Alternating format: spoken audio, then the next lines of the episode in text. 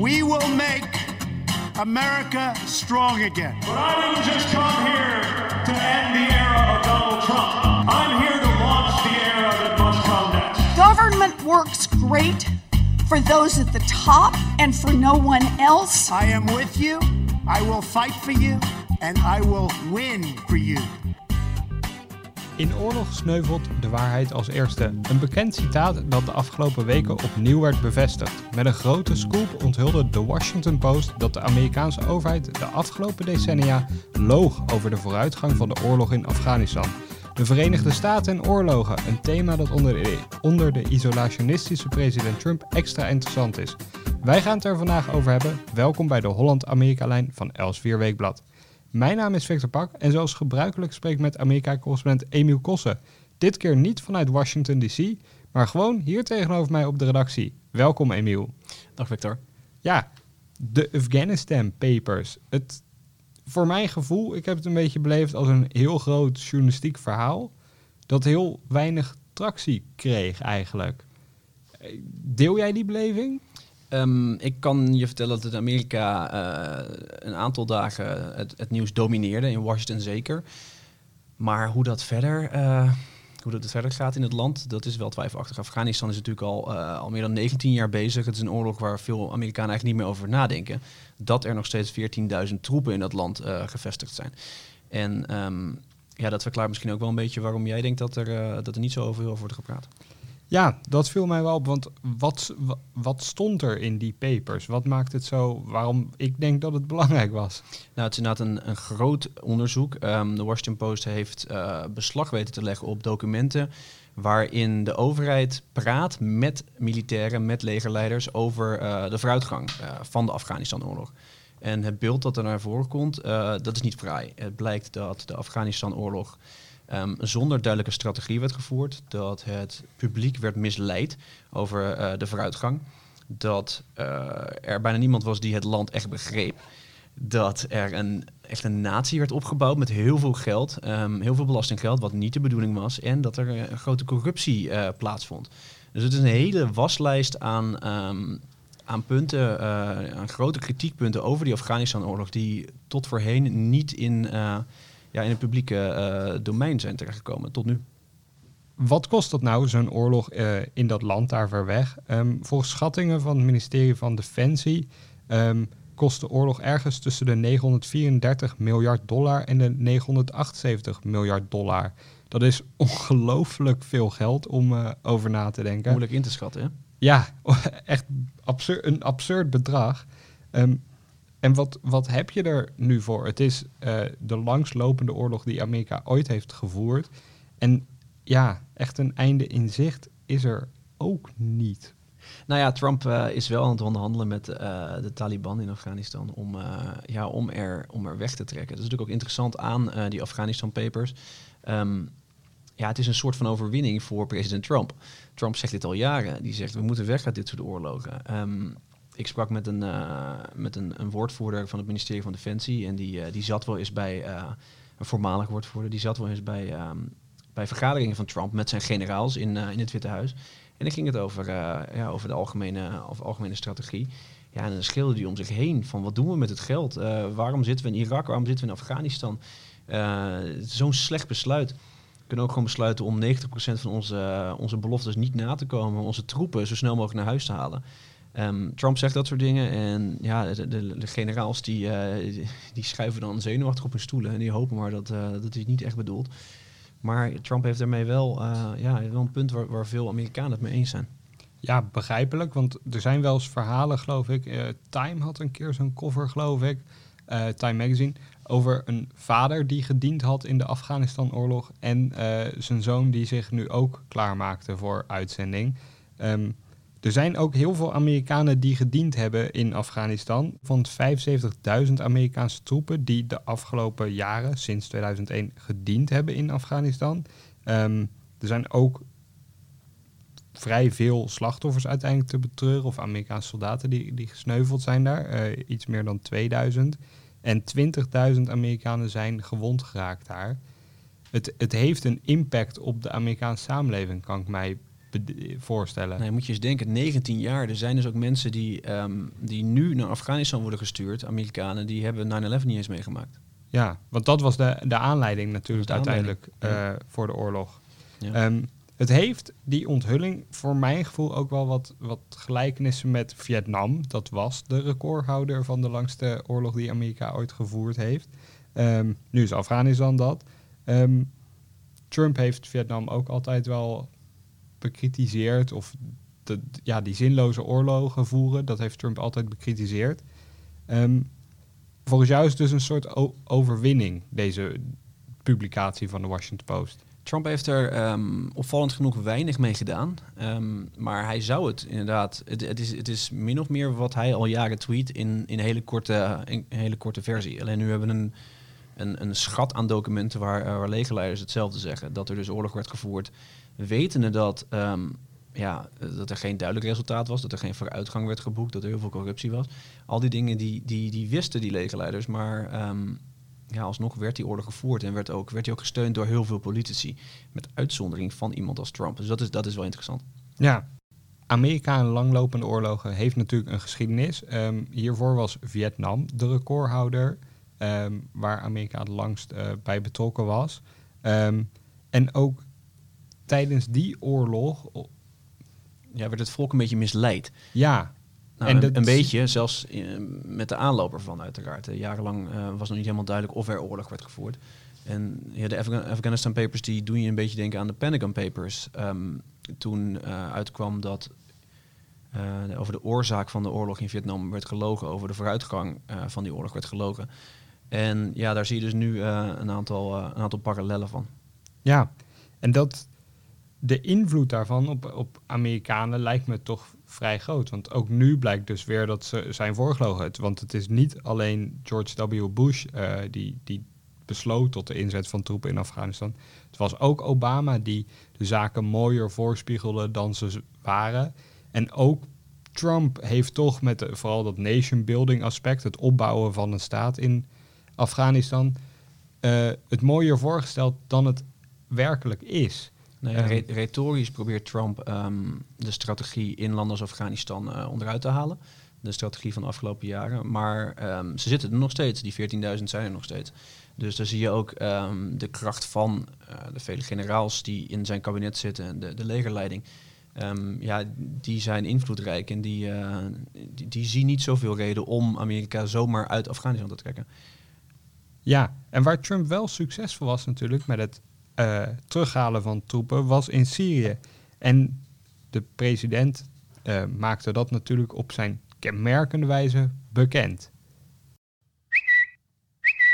The president, as you know, has been tweeting today about Puerto Rico. As we sit here testifying, the president is attacking you on Twitter. Twitter is a wonderful thing for me because I get the word out.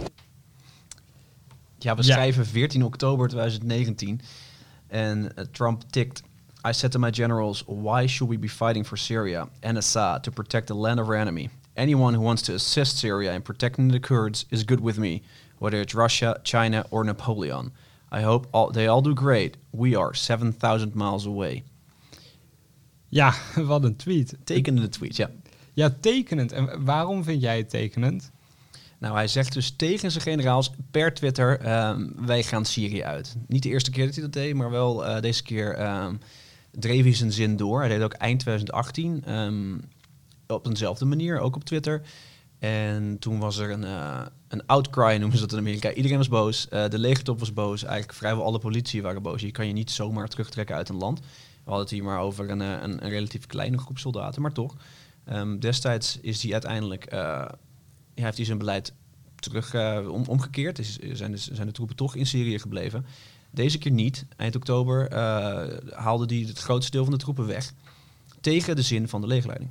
Ja, en terwijl in 2018, toen hij het ook probeerde, toen was er dus eigenlijk ongekend, maar verenigd verzet tegen de president, ongeacht politieke kleur. Ehm, nu dreef hij wel zijn zin door, ehm, mede dus met die tweet. Ehm, wat ik wel opvallend vind, is hij noemt zijn generaals letterlijk zijn generaals, my generals. Dat is een heel vreemde manier van, van spreken over het leger, waar meestal met een zekere distantie, afstandelijkheid volgens mij tussen, tussen de president en het leger wordt gesproken. Maar Trump claimt dat leger echt als, als, alsof het van hem is. Het is niet het Amerikaans leger, maar het Trump-leger of zo. Ja, er is een soort rare contradictie gaande. Ehm, Trump is heel trots op het leger. Hij, hij eh, noemt het, benoemt het in elke, in elke speech die hij geeft. Hij noemt inderdaad zijn generaals my generals. Ehm, hij heeft er een hele hoop in zijn kabinet geplaatst. Van eh, General John Kelly tot, eh, tot Mattis, de, de voormalige minister van Defensie. En tegelijkertijd, ja, je hebt dus die obsessie. Hij is heel positief over het leger. Maar tegelijkertijd wil hij een beleid, een America First beleid... dat tegen de wensen van dezezelfde generaals ingaat. Ja, Dus in principe is het My Generals is dat eh, lovend. Maar zoals, zoals we net zagen in deze tweet, is het ehm, ja, een soort van eh, naar beneden kijkend. Ik heb gezegd tegen mijn, generaal, eh, tegen, tegen mijn generaals, ik weet wel beter, we moeten weg uit een, uit een land als Syrië. ja, dus hij is echt, ja, hij vindt echt dat hij de baas is over de generaals. En het is leuk als ze adviseren dat, dat de troepen toch beter in Syrië kunnen blijven. Misschien luistert hij even naar je, maar dan een jaar na dato ehm, neemt de president toch een besluit. En wat heel interessant is, jij hebt met een aantal van die adviseurs, van die ja, echte generaals, heb jij gesproken. Ehm, laten we daar even naar luisteren. I think they felt I was underestimating, and not just me, many of my colleagues, that we were all underestimating their capabilities. Their political capabilities. Their strengths, their wisdom, their intellectual capacities. Ja, dit was eh, Michael Nagada, zeg ik dat goed zo? Nagada, ja. Ja. ehm, wie was hij precies? Ehm, hij is een belangrijke eh, luitenant-generaal. Hij heeft in eh, Syrië gezeten onder, de, onder Obama. En is tegenwoordig, was tot voor kort, directeur terrorismebestrijding in Washington. En gaf dus ook advies aan het Witte Huis. En wat hij hier net in deze, deze eh, quote zegt, is dat er eigenlijk niet naar hem werd geluisterd. En ook niet naar andere eh hooggeplaatste legerofficieren. Omdat de, ehm, ja, de mensen in het Witte Huis dachten dat zij wel beter wisten. Alle leger, de hele legertop kan zeggen, we kunnen niet zomaar weg uit, uit Syrië. Want er is bijvoorbeeld nog steeds islamitische staat. Maar deze mensen dachten wel beter te weten, eh, laten de rest dat maar oplossen. Ja, lijkt me wel lastig voor, voor Nagada. Als je... Nee, je ziet ook een, eh, een, een kleine exodus aan, eh, aan, aan legerofficieren die, ja, die dus stoppen. Net zoals Nagada die een paar maanden geleden met pensioen is gegaan. En ook daarna meteen dan best wel kritisch is in de media. Dat is het meest opvallende hier. Ehm, je moet niet vergeten dat mensen in het leger, ook als ze met pensioen gaan, gaan ze echt met pensioen. Dat betekent geen media-interviews, geen kritiek. Je bent eigenlijk eh, je bent nooit kritisch op je eigen opperbevelhebber. Maar Want- dat is, dat is hij wel. Dat Exact. hoorden we net. Exact, dus dat, dat is nieuw, dat, dat, dat, dat schuurt. En dat is natuurlijk een gevolg van Trump, die Trump is. Hij zegt wel my generals, maar tegelijkertijd is zijn beleid, gaat zijn beleid in tegen wat heel veel mensen, ehm hooggeplaatste mensen in het leger vinden. Dus je hebt dat, dat, dat, ja, dat conflict. En ehm, dat komt nu naar buiten door bijvoorbeeld eh, mensen als Nagada, die, die gewoon in de media weliswaar nette kritiek hebben, maar wel kritiek hebben. Ja. Wat vond jij het meest opvallende van dat gesprek met hem? Het meest opvallende. Nou, hij, hij had ook een, eh, een, een, een blik op de toekomst en wat de, de jaren van Trump zouden kunnen betekenen. En daar was hij best wel pessimistisch over. Ehm, er zijn misschien sommige mensen die zeggen Trump is maar één president en de volgende president die, die lost alles wel weer op. Maar ehm, ja, mensen zoals, zoals hem in de legerleiding die zeggen dat wat Trump nu doet, of het nou retorisch is of met echte acties, eh, bondgenootschappen in, eh, in de regio ja, hard raakt. En ehm, dat Amerika eigenlijk niet meer te vertrouwen is. En dat, dat zagen we in Syrië met de Koerden. Die, eh, die dachten dat Amerika daar zou blijven als een soort buffer, een bufferkracht. Ehm, de Amerikanen trokken weg. en binnen no time kwamen de Turken het land binnen, in het noorden van Syrië. En moesten de Koerden eh, ja, plaatsmaken. Dus ja, die, zorg is er wel. Ehm, ook bij andere legerleiders. Ehm, dat kun je, kun je lezen in een stuk in Elsevier Weekblad.